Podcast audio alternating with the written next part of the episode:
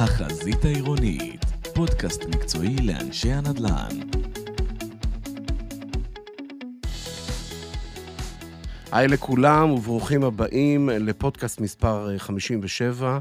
אה, כאן איתכם מוטי ויזל בשיתוף עם מרכז הנדל"ן.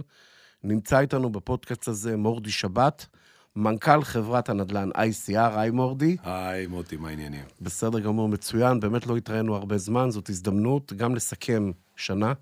הפודקאסט הזה עם מורדי מוקלט אה, ממש בימים הראשונים של שנת 2023. אה, קרו הרבה דברים, גם ב-2022, גם ב-2023, כפי שהיא מתחילה לפחות. אה, ביחד עם מורדי אנחנו ננצל את ההזדמנות וקצת נסכם את השנה האחרונה. מורדי קצת עוד מעט יספר על עצמו בכמה מילים, אבל הוא איש נדל"ן ותיק, עבר במספר חברות, מכיר את השוק לרוחב ולעומק, כמו שאומרים, והוא בהחלט גורם שיכול לתת לנו את ה insight, את הזווית ראייה שלו, גם על סוף שנת 2022 וגם על 2023. אז כמו שאמרנו, היי מורדי, תודה שבאת. תודה שהזמנת.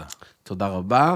ואני חושב שבוא נתחיל בזה שאני אשאל אותך, קודם כל ICR, אז ברור שאנחנו, הפודקאסט הזה מופנה לברנז'ה, לעולם, לקהילה העסקית, גם בעולם הפיננסי וגם בעולם הנדל"ן. 30 שניות ICR, מי זאת, מה זאת, כי בסוף נולדה, סך הכל די בשנים האחרונות. אנשים לא בטוח שמכירים, אז הנה הזדמנות גם להסביר מה זה ICR. אז אה, כן, נסביר בקצרה. ICR, אגב, היא חברה שנולדה כבר ב-1988. רק שלפני כשלוש שנים, במהלך הקורונה, היא שינתה את שמה. היא הייתה מין רב פרויקטים של משפחת קוזניצקי, חברה ציבורית, אה, שנמכרה אה, לשתי חברות גדולות. אחת זה ישראל קנדה הציבורית, שקנתה 50 אחוז.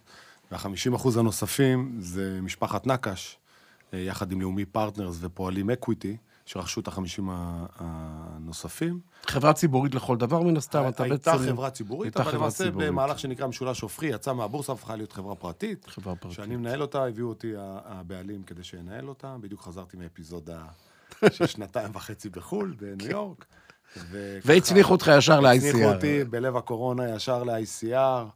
אה, הייתה חברה קצת מנומנמת, אבל עם המון המון פוטנציאל, מרגשת, ויצאנו לדרך. תראה, לדעתי הרבה אנשים נחשפו ל-ICR בזמן האחרון, אה, דרך הפרויקט המדהים שאתם עושים אותו בצפון תל אביב, בתל ברוך.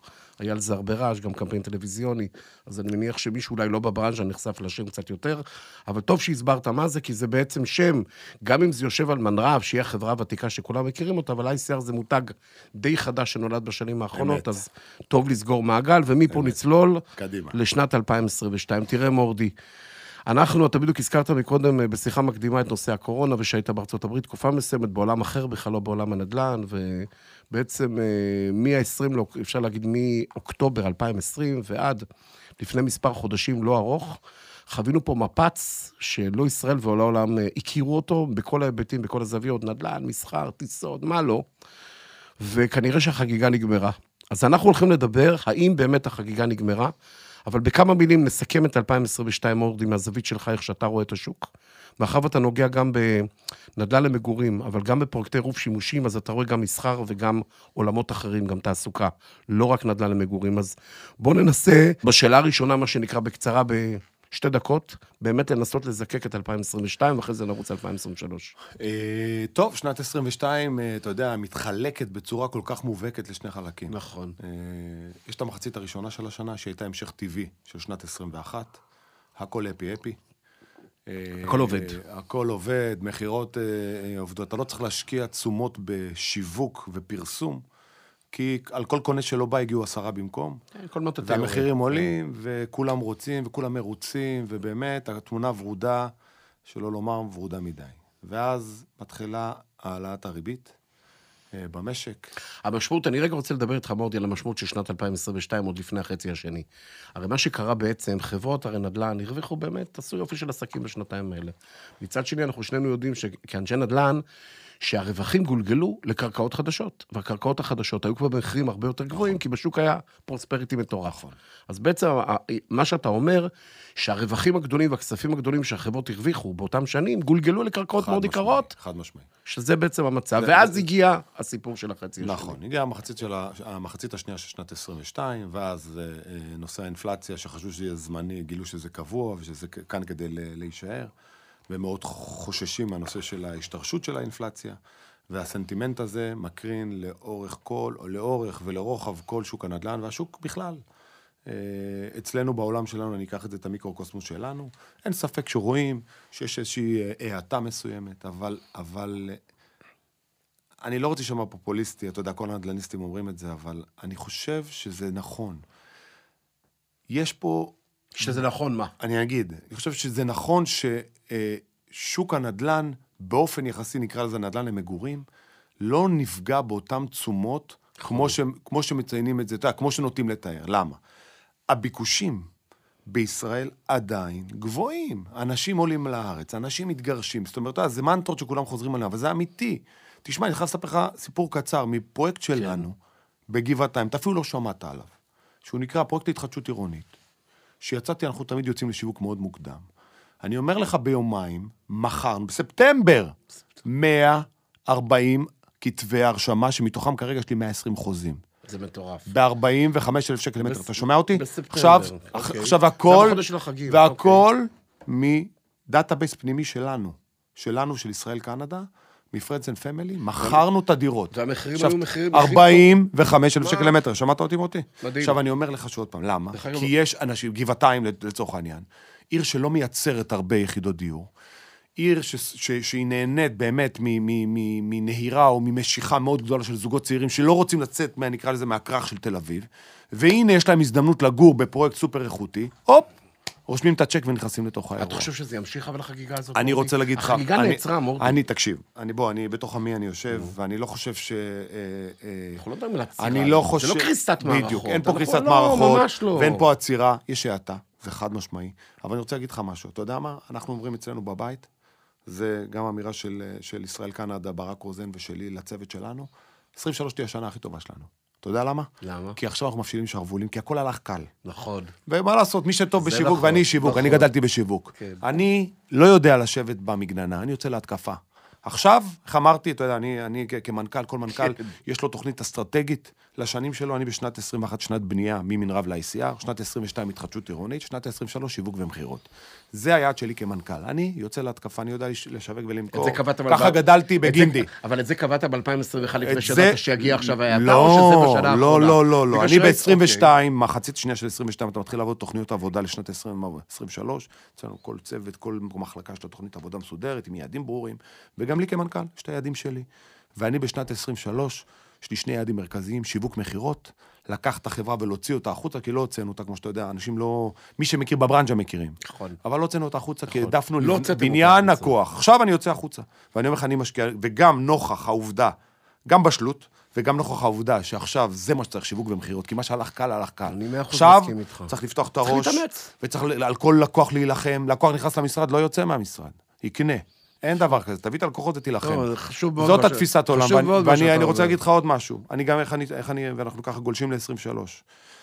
אני רואה שהרבעון הראשון, הנה אנחנו רואים, אנחנו ערב העלאת הריבית עוד חצי אחוז. זה לא יכול להימשך, כולנו מבינים, כי יהיו פה, עזוב מעולם הנדל"ן, יהיו פה קריסות של חברות, אנשים, עסקים קטנים, אנשים מסתכלים, אתה יודע, או על החברות הגדולות בכותרות, אתה כבר רואה את זה, מורדי? את מה? את הקר- את הקריסות? אתה רואה, אני לא יודע- לא יודע קריסטות. לא.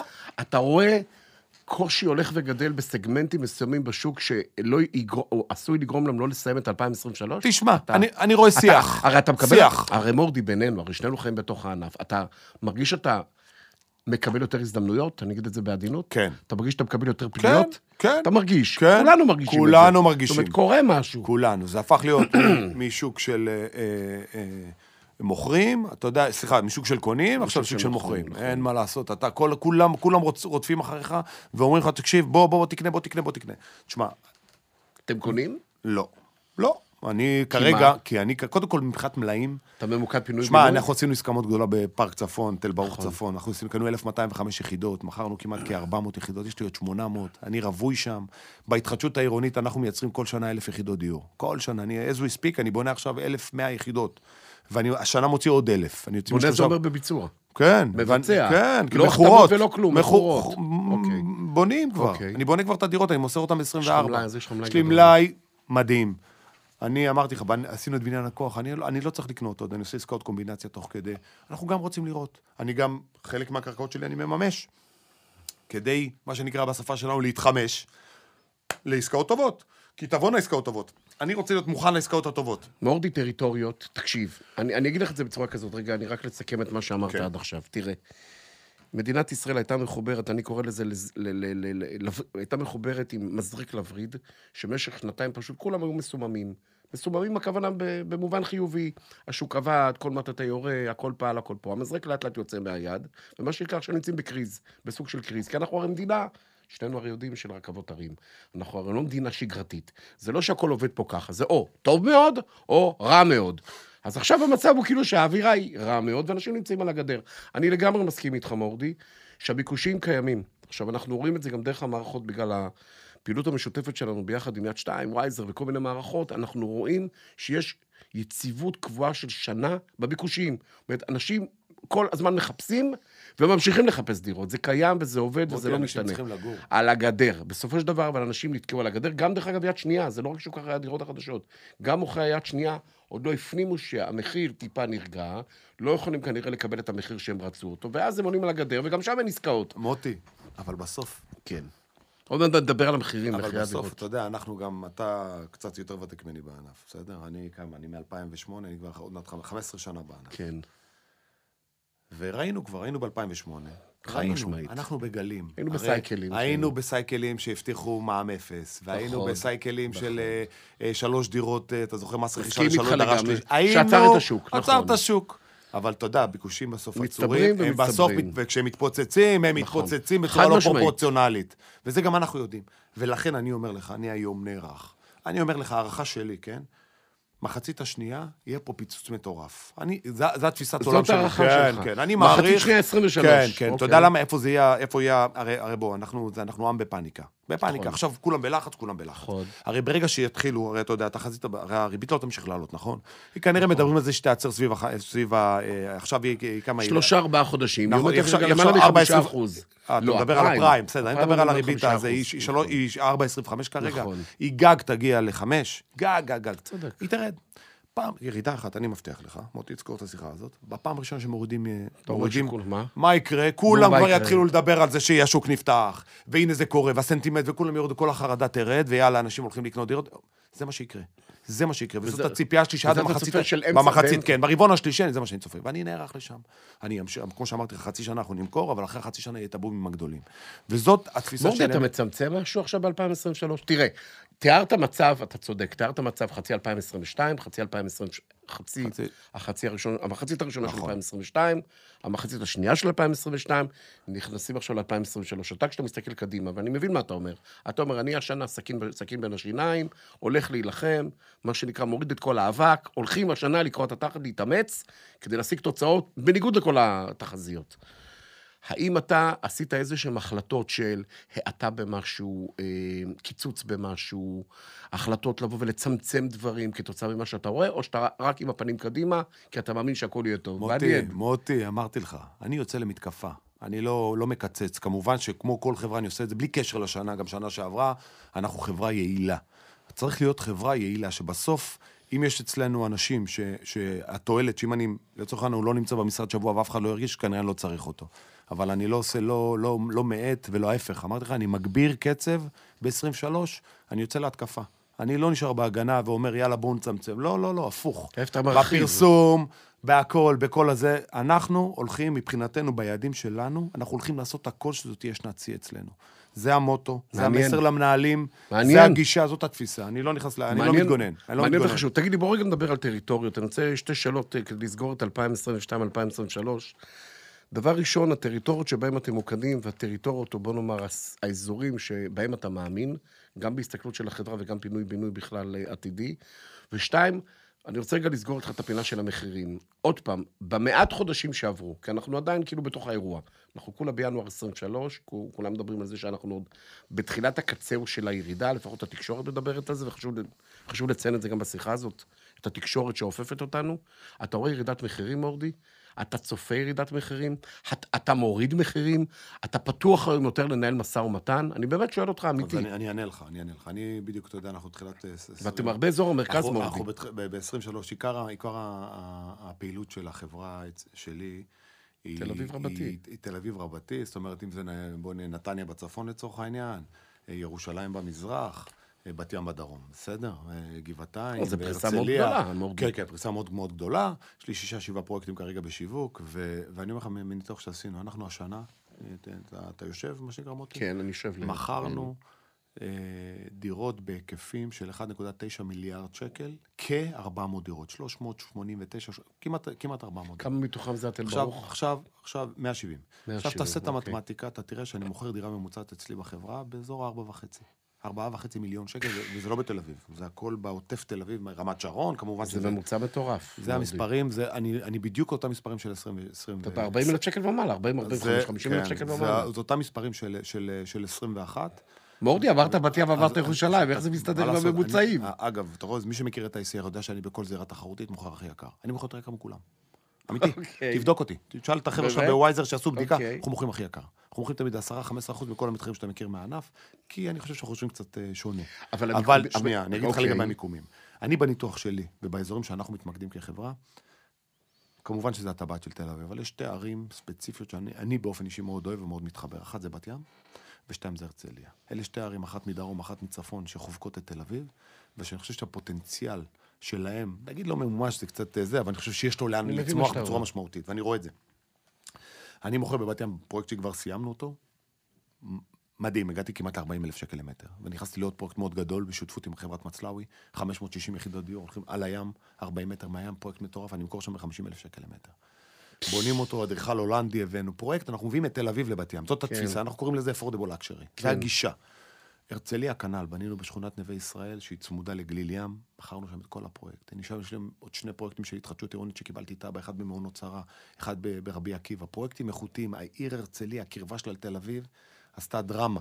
אז אתה אומר בעצם שהרצליה ו... הרצליה ובת ובת דקה, ים. שהרצליה ובת ים, בעיניך, הם בסוג של אנומליית מחירים ביחס לתל אביב. כן, הם הולכים, זול, כן, חד משמעית. זה- זה- זה הולך יש בין- פער שהולך ונסגר. הולך ונסגר, הולך ונסגר, אבל- חד משמעי. אתה רואה את זה גם מבחינת הקהלים, אתה רואה את זה, זה הולך ומוכיח את עצמו, שזה אזורים שגם זוגות אוהבים לגור. בת ים, אתה יודע, הקרבה לים שם בבת ים, והקרבה לתל אביב. אה, נכון שבעבר היא סבלה מאיזושהי סטיגמה, אבל, אבל יש שם שינוי לא, זה משתנה, רדיקלי, משתנה. רדיקלי, רדיקלי. כמות ההתחדשות העירונית שם הופכת את העיר. וראש העיר שם עושה עבודה, ואין נכון. ספק, באמת, באמת העיר אה, אה, משנה את פניה, ובעניין הזה אני אומר לך ש... אז, אז אתה אומר שאתם בעצם היום, אסטרטגית, אתה דיברת גם על ירושלים ועל עוד מקומות, אתה אומר שהיום כאילו בראייה שלך של מדינת ישראל, או איפה שה-ICR, אתה מכוון אותה להתפתח, זה בת ים והרצליה. בעצם בירושלים. כן. למה ירושלים? ירושלים קודם כל... קודם כל היא מאוד favorite, היא מאוד מפרגנת ליזמים. הכי מפרגנת ליזמים. נכון. כיף לעבוד שם. כיף לעבוד שם, באמת. הש- השנה העברתי שתי תב"עות, קיבלתי איתו, אחת, אה, שתי תב"עות הפקדתי. אחת בגבעה הצרפתית, זה פרויקט יזמי שלנו, והתחדשות עירונית, אה, אה, קיבלנו, קיבלנו, גם כן הפקדנו בקטמונים, ואני יוצא, אני כבר יש לי היתר בנייה, היתר חפירה ודיפון, פרויקט באנטקה, ב- ב- בקריית היובל, 425 דירות. זה אחלה אני מקום. כבר, אני כבר, אני כבר ביוני-יולי יוצא לשיווק. והעיר דוחפת בצורה מדהימה, מאוד פרו. אחת השכונות הכי טובות בעיר. חבל על הזמן, מאוד פרו-יזמים, רוצה לעשות, דוחפת. אין לי מילים, באמת, אני, אני ספיצ'לס בעניין הזה. וזה, ו- איזה מחיר למטר היום מציעים שם באזור בירושלים, אני, אני, בקריית יובל? 32, סביב, בין 30 ל-32 ויש אלף שקל מספיק למטר. קהל, כי ירושלים ידועה ככוח קנייה יותר נמוך. זה אזור מסורתי. הרבה, אגב, גם הרבה אנגלו-סקסים שלא יכולים במרכז העיר עוברים לגור שם. תשמע, זה נופי עין כרם, אתה על עין כרם. נכון, מדהים. נכון. עבר התפתחות מדהימה, הרכבת הקלה עוברת שם. תקשיב, אזור מדהים, אני אומר מה שנקרא, השנה יש לי אה, באמת אה, אה, אה, כיף גדול לצאת לשיווק בירושלים. גם הביקושים, הביקו- אני רואה את הביקושים מהשטח, אנשים פונים אליי, מתי אתה פותח, מתי הפרויקט יוצא לדרך. אז אני אומר, בת ים והרצליה, וכמובן בירת ישראל ירושלים, שבאמת שיש רוח גבית מאוד מאוד מאוד טובה. אז מה שאתה אומר עד עכשיו זה כמה דברים. אתה יודע, בסוף מקשיב לנו לפודקאסט, ואנחנו מדברים על הרבה דברים, וחשוב רגע לזקק אותם. אחד, אתם כחברה הולכים לקרב השנה, ב-2023. התקפה, התקפה. להתקפה. כן. אה, יוצאים להתקפה, או עולים להתקפה, כמו נכון, שאתה הגדרת את נכון. זה. שתיים, הביקושים ממשיכים להיות אה, גבוהים, ואני מסכים לגמרי עם הטענה הזאת, אני רואה את זה בכל המערכות, שהביקושים גבוהים, מצד שני אנשים על הגדר ולא מקבלים החלטות, לכן בעצם רואים שיש פחות תנועה ופחות פעילות באתרים. עוד שנייה, אנחנו עדיין צריכים לדבר עוד שנייה לגבי המחירים. אתם דיברתם על המחירים שלכם, של, של ICR, מה שאתם השגתם השנה, 45,000 שקל למטר, זה פנומנלי, זה מספר פשוט מטורף כממוצע, כי יש מן הסתם דירות גם הרבה יותר יקרות, יש גם קצת יותר זולות. כשאתה מסתכל על השוק רוחבית, אתה רואה בתקופה הקרובה, אני מדבר בתקופה הקרובה, תראה, אתה הארכת, מורדי, חצי שנה. זאת אומרת, לא יודעים. כל חודש נבדוק האם באמת בסוף החצי שנה הסיפור הזה הולך להסתיים, או השוק הולך להירגע, או לחזור לאיזושהי ברור. פעילות. צריך לקחת בחשבון עוד נתון שלא אמרת אותו, והוא חשוב, שהממשלה נכנסה לפעולה רק ביומיים האחרונים, לגמרי. ובטוח שיהיה איזושהי רוח גבית ויעשו פעולות, וגם זה ייתן עוד אנרגיה לשוק הנדל"ן. למרות שעוד פעם, מורדי, אם ראית את המכרזים שהיו בימים האחרונים, הם נמוכים יותר. נכון, נכון. המספרים נמוכים נכון. יותר. זאת אומרת, יזמים מפנימים שקורה משהו בשוק, וכבר לא מוכנים להציע את הטירוף שהיה לפני כמה חודשים. זאת אומרת, זה משפיע גם בזווית הזאת. מוטי. המחירים יעלו, מסכים. ירדו או מוטי, יישארו. אני מהניסיון שלך. כן. אני זכו- יודע, לי יש את התחזית שלי, אבל אתה מבויה לא, פה. אני אגיד לך, אני אגיד לך, אני אענה לך שתי דברים לעניין המחירים, כן. וזה מתחבר. נראה לך שמי שזכה עכשיו בגליליאם ב-1.6, 1.7, בסדר?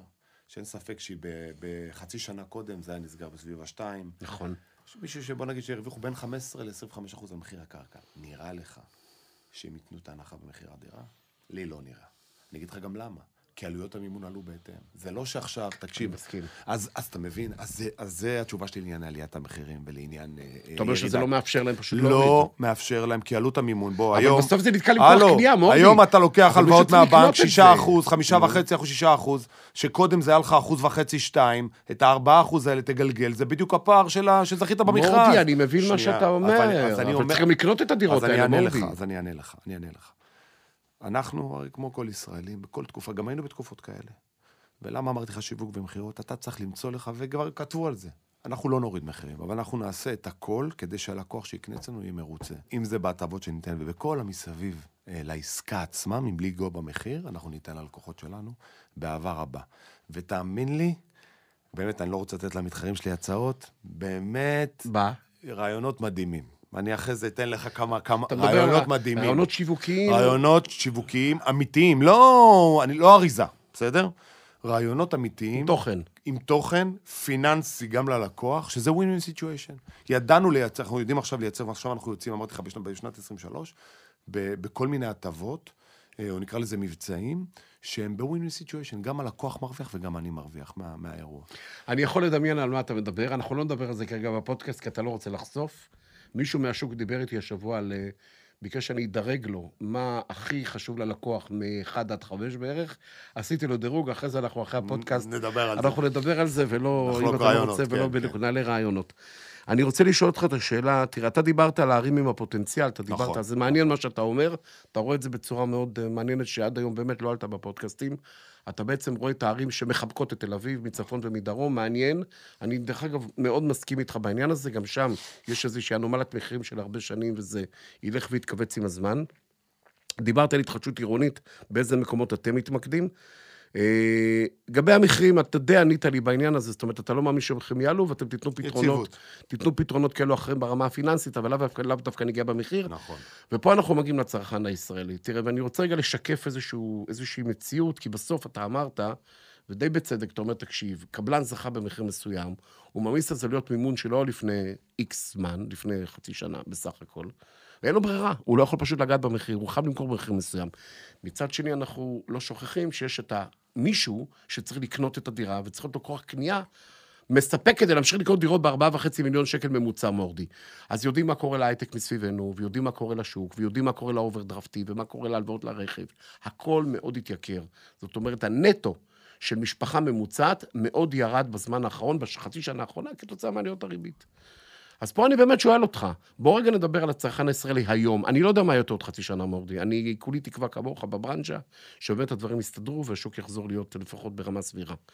אבל בוא, בוא נדבר רגע עליו, מה קורה לו ומה אתה רואה? הרי, מורדי, אתם עם שבעה פרויקטים פתוחים, אתם רואים את עם ישראל כל יום. מה אתה מרגיש אני- היום שקורה אני- לעם ישראל ואיך הוא מגיב? אני- אני אענה בשונה ממה שהיה אני לפני אענה זה. לך, אני אענה לך. אה, ברוב המקומות שאני נמצא היום ואני בונה, רמות המחירים הן רמות מחירים גבוהות אבסולוטית. זאת אומרת, גם הקהל מטרה שלי הוא קהל מטרה שנקרא לו עשירון עליון, בסדר? זה לא אלפיון עליון, זה עשירון עליון. זה אנשים שמה שנקרא פרוטה בכיסם. אבל הוא רגיש, הקהל הזה. הוא, כולם רגישים, הוא רגיש, הוא מתוחכם, הוא לא הולך כצאן לטבח, הוא, הוא נכנס מדעת, הוא עושה סקר מחירים, כשהוא בא לעשות עסקה, הוא עושה אותה עסקה מדעת. עכשיו תחשוב על האנשים האלה, בוא נחשוב שנייה, על האלטרנטיבות, בסדר? עכשיו, זה אנשים שיש להם כסף, אוקיי? הם לא הוא גם צריכים... צריך למכור בית. הוא צריך למכור בית. אז אחת, אם הוא שם את הכספו ואת ההון העצמי שיש לו בשוק ההון, על האיסטר. אנחנו יודעים, נכון. יודע, לא, בוא, גבה- בוא. גבה גלים. כבר גלים, תקופה לא, לא ברורה, לא סגור על מסכים עצמו. איתך. יפה. עכשיו הוא שואל את עצמו, טוב, יש לי עכשיו את הכסף. וזה גם הגישתי, אגב, לחיים. שמע, כשאתה שם את הכסף בבטונים, סייקלים, לא סייקלים, יש לך בסוף מוצר. מוצר סופי, שבסוף, אנחנו מסתכלים היסטורית, הוא רק עולה. לכן, בסופו של יום, אני חושב שזה, שזה היום האפיק, גם ההשקעתי, וגם האפיק, אוקיי, מבחינת אה, בטוחה, הכי טובה שיש, גם בשוק של אינפלציה. תמיד אומרים, "אתה- צריכים ללכת לנכסים ריאליים. דירה זה נכס ריאלי. אתה קונה דירה, הכסף שלך מוגן. עכשיו, טוב, אמרנו, זה ל- כאלה שיש להם כסף. עכשיו, מי שאין לו כסף, הרי כשאנחנו מוכרים את הדירות אצלנו, אנחנו מוכרים אותן באינטרוול של 4 שנים, 5 שנים. אתה יודע, לצערנו, אגב, זה נושא הבירוקרטי. זה לוקח 4-5 שנים. לא, זאת נקודה שתבין, תמשיך, תמשיך, אני רוצה עכשיו ל- ל- תבין, עכשיו, לדבר גם על הלקוח, הקטע גם הזה בשיחת. השיווקית, הרי הבן אדם לא מביא לך את כל המאה אחוז. נכון. הוא את זה אנשים לא מבינים. את זה... מורדי, הם מבינים. כי הנקודה לא- היא שבעצם אתה בא לא ואומר... מטמיעים. לא מטמיעים. יפה. אתה בעצם בא ואומר לו. אחי, אתה שם היום 20 אחוז, עוד ארבע שנים. מישהו יודע מה עוד ארבע. שנים? עכשיו, אתה יודע מה קרה? תוריד לך את זה מהראש. עכשיו, תבין, אז הבן אדם שם 20 אחוז, ויש לו עוד 2-3 נקודות מיילסטונס במהלך הדרך שצריך נכון, להביא כסף. נכון. פטרו אותו, אתם- לצערנו הרב, מהמדד. איזה חשיפה יש לו? יש לך אפיק השקעה מטורף, ש, שאתה יודע, גם אם הנכס לא יעלה עכשיו, אבל נגיד ב, ב, ב, באינטרוול של חמש שנים, יעלה ב-15-20 אחוז. אתה נמצא בעולם אחר. זה לא הוטמע אבל אצל אנשים. אז, אז אמרתי לך, לא מה. אמרתי? בגלל זה השנה הזאת, זה שנה שאתה צריך להשקיע בלקוחות הרבה יותר ממה שהשקעת קודם. להשקיע, להסביר להם, להראות להם את החלופות הפיננסיות לעומת החלופות הקיימות נכון. להם, להראות להם. ובסוף, אני אומר לך, הם, הם יגיעו לאותן נקודות. היינו, אמרתי לך, היינו שם ב-2008.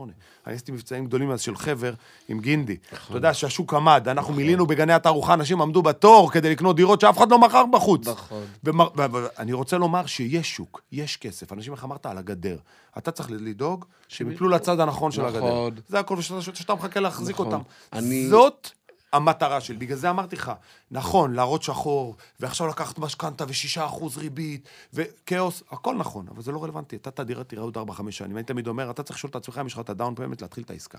תתחיל את העסקה, תדע לחשב את עצמך נכון, ואז אתה אה, בדרך הנכונה להגיע לדירה משלך. אתה נוגע בנקודה מאוד חשובה, ואני מניח שהרבה ברנז'ה ישמעו את, ה, את, ה, את הפודקאסט הזה, כמו ששומעים אותו בדרך כלל כמות גדולות של אנשים.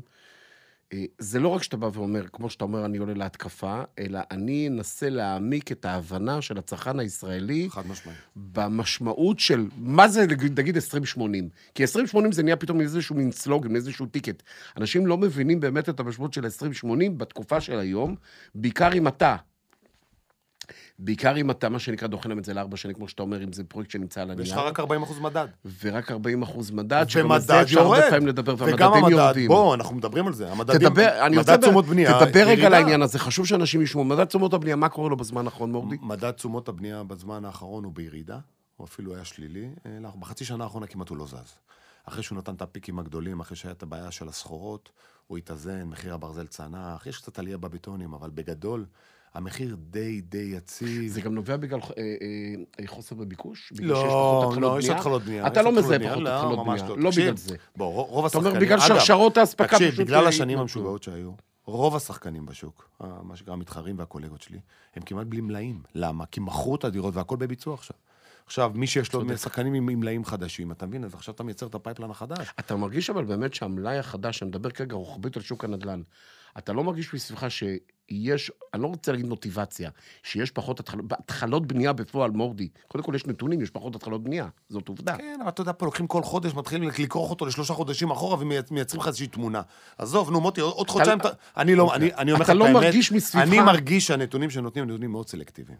מאוד מאוד סלקטיביים, עם רוח, יש רוח, רוח. אתה לא מרגיש אבל שיזמים, עזוב את התפיסת עולם שלך, מורדי. אני יודע להעיד על עצמי. אני מבין. אני עם שבעה פרויקטים בביצוע, כן. אני יוצא עם לא עוד אלף עצרת שום דירות. דבר. לא עוצר כלום, אני רץ, כלום. אני יושב עם קבלנים, אני סוגר עסקאות, אני רץ, עובדים, השוק עובד. business as usual נכון, השוק. עובד לחלוטין. אני אומר לך עוד פעם, יש הרבה רעש. אני אומר, אני לא אומר שאין האטה, יש האטה, אבל בסדר. בוא, אנחנו כיזמים מעדיפים שוק, שוק יציב. לא רוצים את. הפיקים המטורפים ולא רוצים... תן לנו שוק אבל יציב שנדע ב- לתכנן אבל נכון. אנחנו במדינה הכי נכון, מטורפת אז בגלל- בעולם. אז בגלל אין דבר כזה אז בגלל זה. אנחנו- אתה- מכיר- בישראל משבר שלא נגמר? לא. תמיד הוא נגמר בסוף, נכון, נכון? שאלה נכון. מתי, עוד רבעון, עוד חציון, עוד תשעה חודשים. יחסית בישראל הוא נגמר מהר. אם אתה חברה. שיודעת לתכנן את המלאים שלך, ויודעת לתכנן את הקדימה שלך, את שנת 23, אמרתי לך, אני באופן אישי לוקח אותה כשנת אתגר, כשנת הזדמנות, ולא כשנה להגיד, אוי, איזה שנה קשה, רק שתעבור השנה הזאת. זה לא הסתכלות. כן. הסתכלות היא. מאוד פוזיטיבית. אמרתי לך, התקפה, זה זה השורה לא, התחתונה. לא, מאוד מאוד יפה, ואני, תאמין לי, גם אני אדאג שהרבה אנשים ישמעו את הפודקאסט, כי אתה נותן הרבה אופטימיות בגישה של, עוד פעם, זה לא שאני חושב שהיום כל עולם הנדל"ן הישראלי עם לא, שק- אבל זה השיח, עם זה שק השיח. ואפר על- שק ו- שק ואפר על הראש, וכולו באבל, ומה יהיה, ואיזה דיכאון, ומה היה לנו לפני חצי שנה. אתה אומר, הבנו, זאת הסיטואציה, אני הולך בכל הכוח, מפשיל שרוולים, הולך לעשות נכון, עבודה קשה השנה. נכון. צריך להתאמץ, ומאוד להתאמץ, אבל אופטימי. אופטימי בסך הכל מאוד. בגישה אופטימית, זה. חשוב מאוד מה שאתה אומר. אני רוצה לסיים איתך בעוד נושא שדיברנו עליו קודם, וחשוב לי שגם אתה תביע את דעתך בעניין, זה נושא הדיור להשכרה. הרי התחום הזה, עוד פעם, דיברנו מקודם על נושא של עליות הריבית, ההשפעות שלהם על הצרכן, על הקבלנים, על היזמים, כל מה שמסביב. אין ספק שאחד השווקים הכי מושפעים מנושא הריבית זה שוק הדיור להשכרה. כי זה שוק שעובד על שני אלמנטים, מאוד שנינו יודעים, אחד על תשואות ושתיים על רווח הון, והתשואות מאוד מאוד נפגעו בשוטף בגלל הסיפור של הריבית. איך אתה רואה את השוק הזה, ואם אתם נמצאים בתוכו, בתוך המשחק הזה? אני, אני ב-ICR באופן אישי לא נמצא בשוק הזה. אני רוצה להגיד לך משהו על השוק הזה. הרי בעיניי זה הזוי.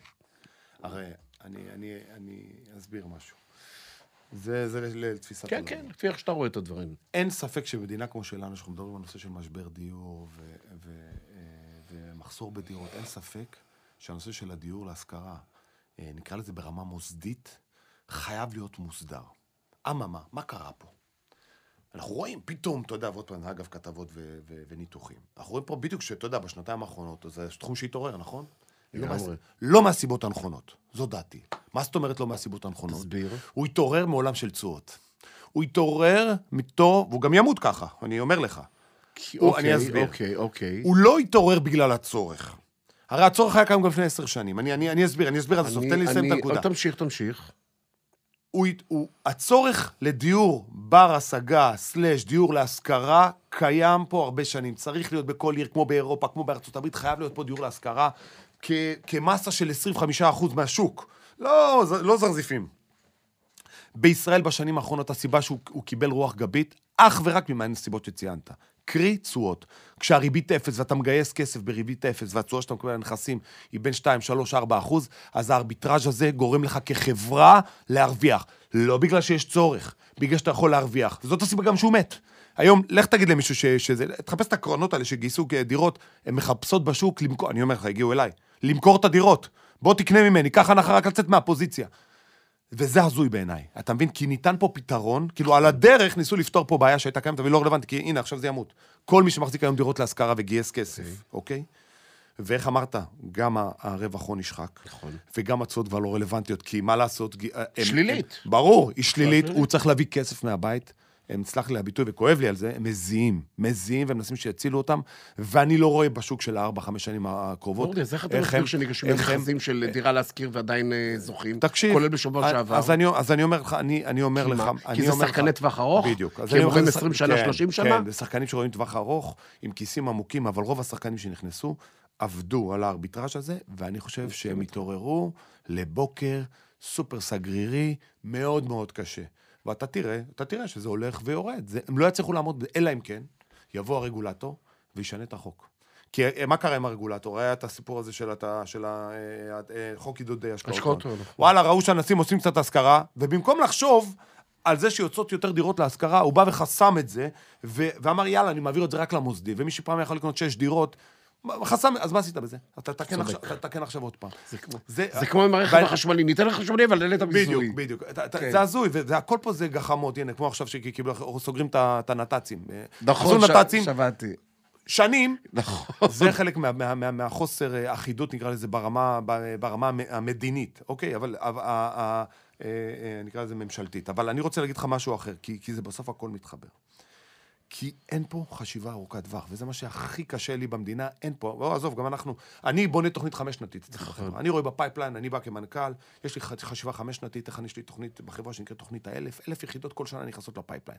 שיווק, מכירות, אה, תכנון, ואני אני, אני רואה, אני מתוכנן, אני, כן. מתוכנן, אני מתוכנן עד 27, 28 כבר.